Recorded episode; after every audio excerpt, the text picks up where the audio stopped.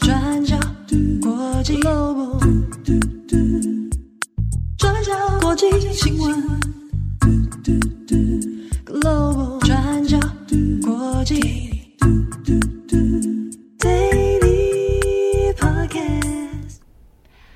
大家好，欢迎收听 UDN Global 转角国际 Daily Podcast 新闻。我是编辑会议，我是编辑木仪。今天是二零二三年八月八号，星期二。今天是父亲节，对吧？爸爸节快乐！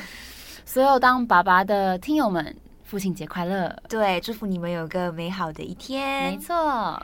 好，那在今天呢，我们有三则的国际新闻要跟大家分享。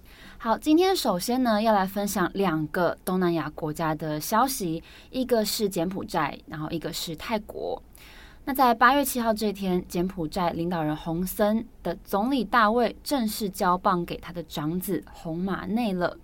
柬埔寨国王西哈莫尼正式颁布法令，任命洪马内接替他的父亲出任国家总理。柬埔寨在七月二十三号的时候大选，那洪森父子他们所在的柬埔寨人民党 CPP 获得了压倒性的优势，赢得了大选。那结果也是笃定执政三十八年的总理洪森当选，只是要不要交棒给自己的儿子而已。那其实前后这样操作，最后也还是洪森家的人由长子洪马内来正式接棒。洪马内他的新政府即将在八月二十一号召开首次的全体会议，然后在隔一天接受议会的新人投票。那接着在投票通过的当天，就会来正式宣誓就职。那大家不一定对柬埔寨历史、政治发展局势很熟悉，但是应该都知道洪森这个执政超级久的总理。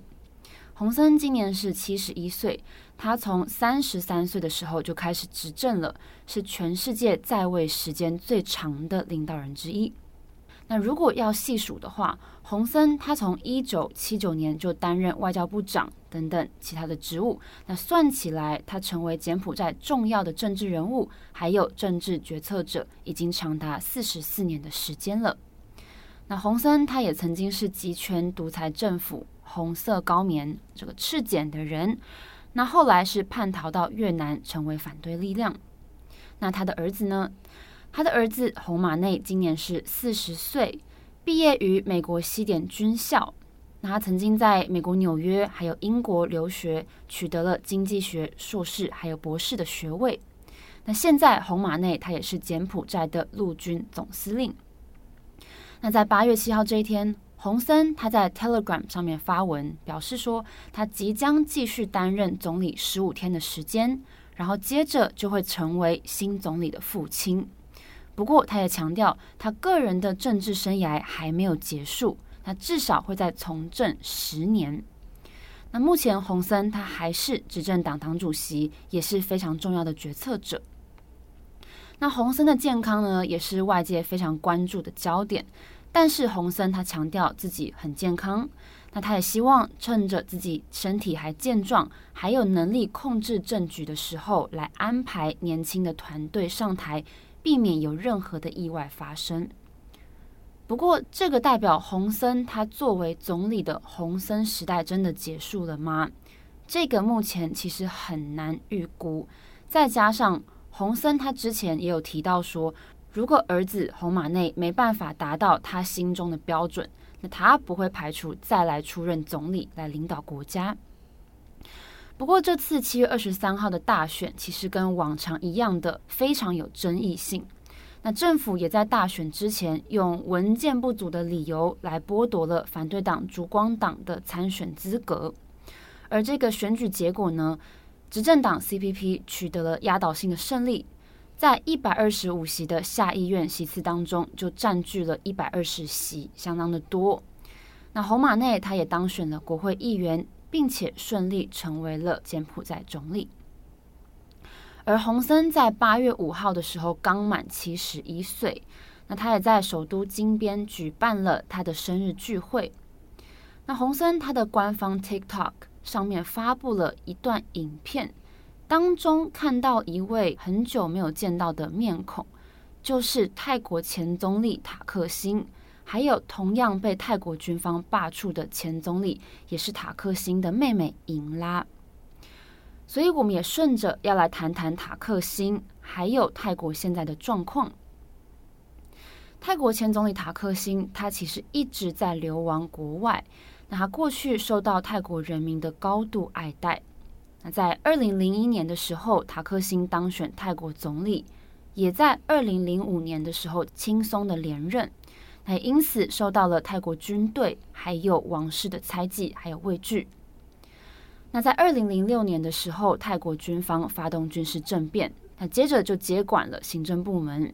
那当时还在纽约参加联合国大会的塔克辛，他就立刻被解职了。那从此以后就流亡海外。流亡的时间到现在已经将近二十年的时间了。那我们知道，现在泰国政治陷入了一场僵局，国会选不出总理，那前进党退出了在野党联盟，那第二大党维泰党也处在踌躇不前的状态之下。那现在也传出塔克星，这个也是维泰党创党人的塔克星，他要回到泰国的消息。那现在在泰国极为敏感的政治时刻，他出现在柬埔寨参加洪森的生日聚会，那也引发了外界的猜测还有揣测。那在七月二十六号的时候，塔克辛的女儿也是先前在维泰党的总理候选人之一翁莹，她在 Instagram 上面也发文表示，她的父亲塔克辛即将在八月十号抵达曼谷。那这个发文也让泰国社会相当震惊。那塔克辛他本人之后在社群媒体上也有表示，原定八月十号要回国做健康检查，不过现在会有点延后。那延后的时间不会超过两个星期。那自从前几天泰国第一大党前进党宣布要退出在野的八党联盟之后，第二大党维泰党说，很快就会宣布跟哪个保守党结盟。那现在这个答案也在八月七号出炉了。维泰党宣布要跟保守党泰自豪党结盟。那泰自豪党是接着前进党还有维泰党在这次的国会大选当中获得第三高席次的政党。大家如果之前有阅读过由我们专栏作者徐子轩在去年撰写的一篇。有关于泰国大麻合法化的深度分析文章，如果读过的话，应该对泰自豪党不陌生。泰自豪党是以推动大麻除罪化知名的，那他们主张基于经济还有传统饮食等等的考量来推动大麻自由化。那泰自豪党的党魁阿努廷，他也是现在的泰国副总理，还有公共卫生部长。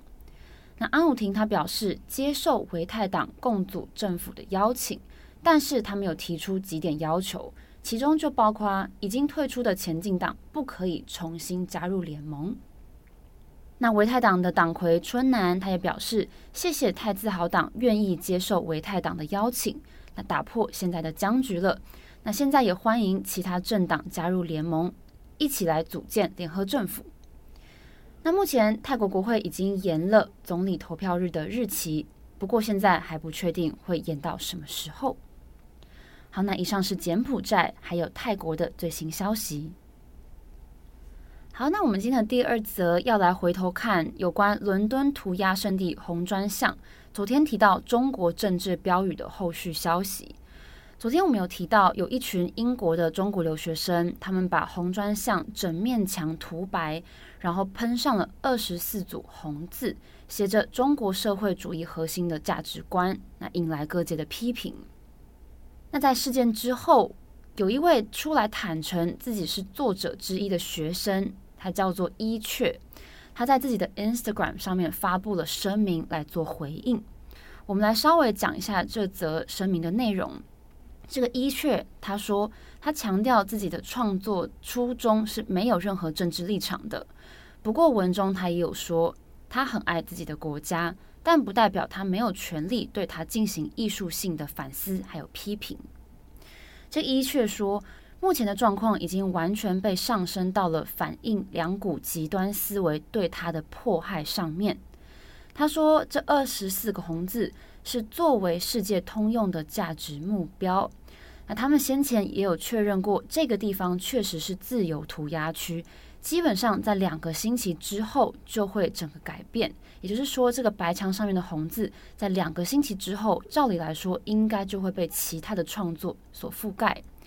那他们之前也咨询过当地的涂鸦创作者，问他们是不是介意作品被覆盖。那他们得到的答案是不介意的。那另外第三点，他也说，他跟他的团队成员现在受到了非常激烈的网暴，指的就是网络霸凌。那他说，遭受到生命上的安全，包含自己、还有公司、父母、还有家人的私人资讯等等，都被放到网络上来攻击。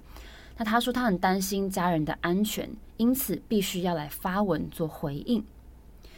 那以上是这位中国留学生在 Instagram 上面发布的声明。那当然，下方也是引来非常激烈的批评跟骂战哦。我们这边就先不赘述这些评论还有留言。不过，这面涂鸦墙的中国政治标语确实是引发了轩然大波。那有非常多的华人、香港人，还有这个英国居民在内的大批民众，他们都到场做了二次的创作。例如说，在“自由”这两个字前面加上“无”，没有的“无”，那变成“无自由”；或是“法治”这两个字变成了“伪法治”，虚伪的“伪”，那“公正”也变成“不公正”等等。那墙上也是出现了非常多有关，例如说“光复香港”，还有为新疆、西藏发声的字句。那当然也出现了“台湾”等等的字眼，加上了非常多批评时政的标语。那这整面墙上就像是一座大型的讽刺艺术。不过在星期一的时候，官方也已经把大部分的文字都涂掉了，全部再粉刷过一次。那现在几乎已经看不太到这个红色的斗大字体，也看不到后来的二度还有三度的创作了。那有关这个事件的来龙去脉以及当地人的看法。也欢迎大家来参考转角国际作者唐蜜的文章，那当中有现场拍摄的照片啊，还有墙边的一些互动记录等等，相当有意思，欢迎大家来参考。好，今天的最后一则，我们来讲之前英国一九七五乐团到马来西亚开唱的后续进度。那这其实已经是七月中旬的新闻，那但因为事件有一些新的进度，所以也借此在 Daily 上面和大家一并整理和分享马来西亚性少数社群是怎么看待一九七五乐团的。那我们先和大家整理事件的背景，在七月二十一号，英国的摇滚乐团一九七五乐团就到马来西亚的音乐节 Good Vibes Festival 演出。后来，乐团的主唱兼吉他手马修·希利 （Matty Healy） 就开始在舞台上面抱怨。那除了在台上喝酒，他也砸坏空拍机等等。那接着也开始批评马来西亚政府是智障、恐同等等。那随后呢，就跟他的贝斯手接吻，在台上呈现了男男接吻的画面。那结果，一九七五乐团就被禁止继续演出。马来西亚政府呢，也取消为期三天的音乐节。那乐迷们应该也都知道，一九七五乐团的行程原本还预计要到雅加达还有台北，但是这些巡回的场次也都全部取消了。那这个音乐节呢，是因为一九七五乐团才被取消的。那现在事件的最新进度，也就是。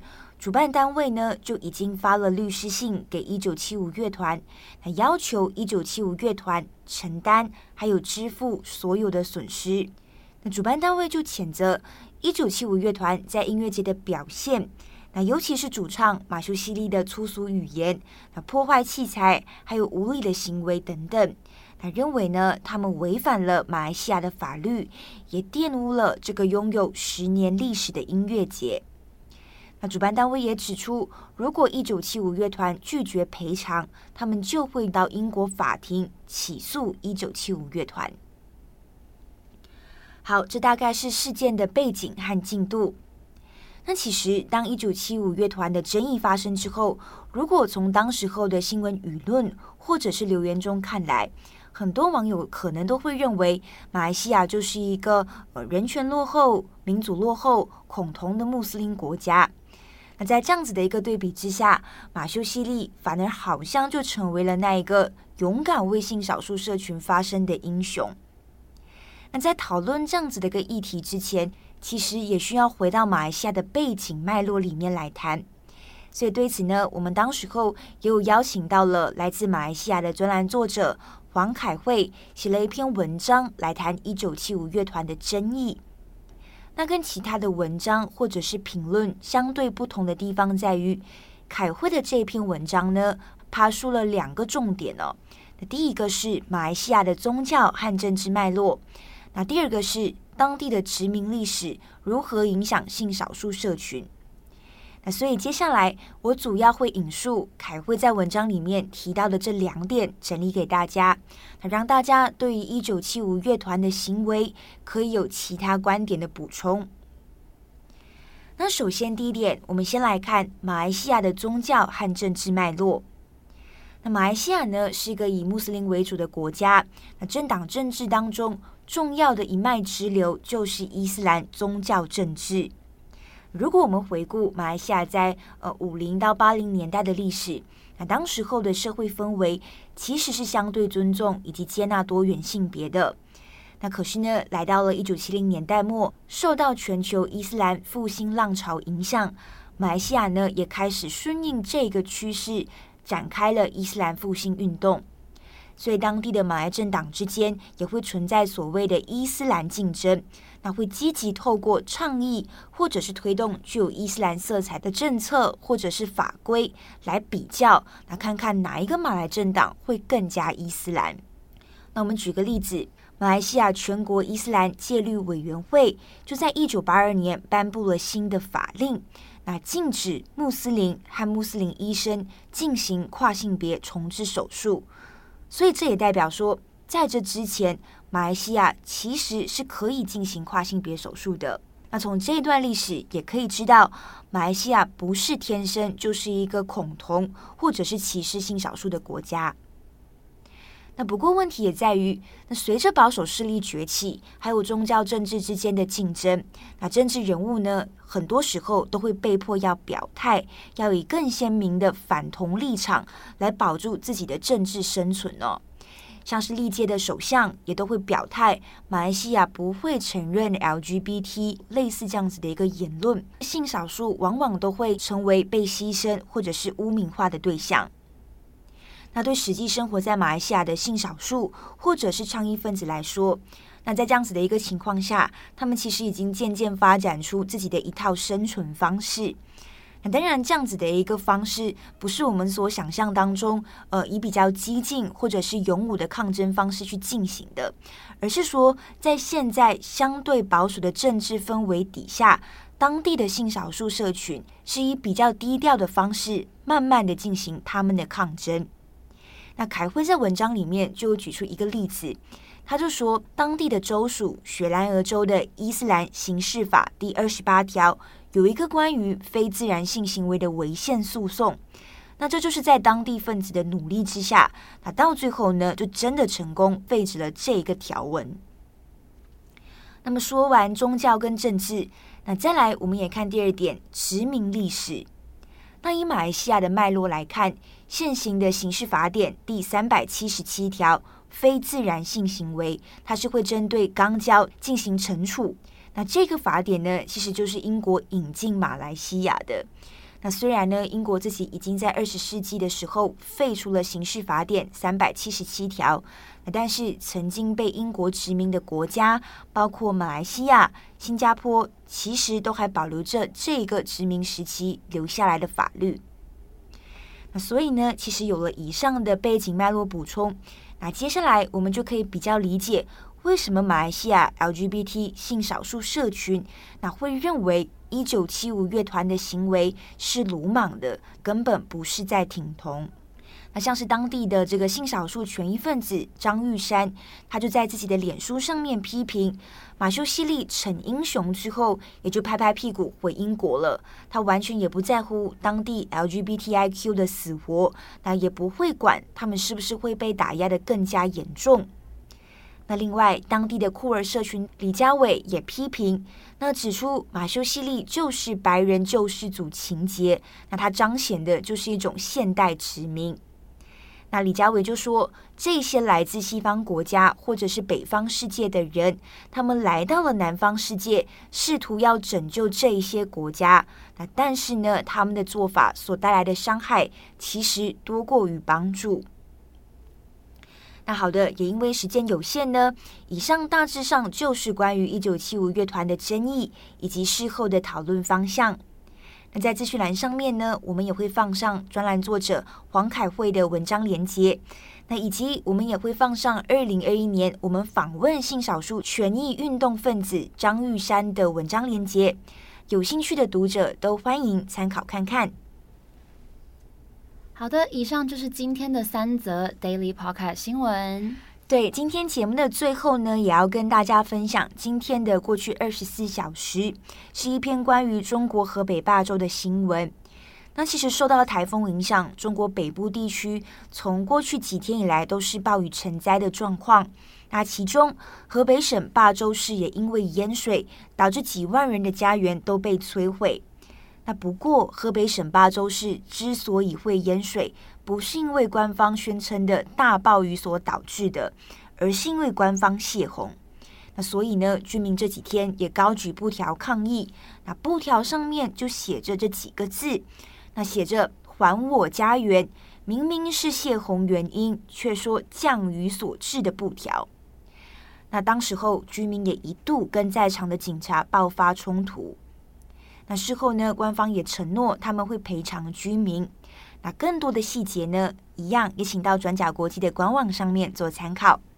好，最近受到台风影响的地方很多，包含刚刚讲到的中国，还有现在这个南韩正在举办世界童军露营大会。那也因为受到台风影响，还有之前。有酷暑的热浪的现象，所以有非常多国家要么转移阵地，要么就是呃已经离开了韩国。那也提醒在各地的受到台风影响的听友们，千万要注意安全。好，那也祝福大家有一个美好的一天。各位当爸爸的听友们，父亲节快乐！我是编辑木仪，我是编辑慧仪，我们明天再见喽，拜拜，拜拜。转角国际转角国际新闻。Global Podcast 新闻。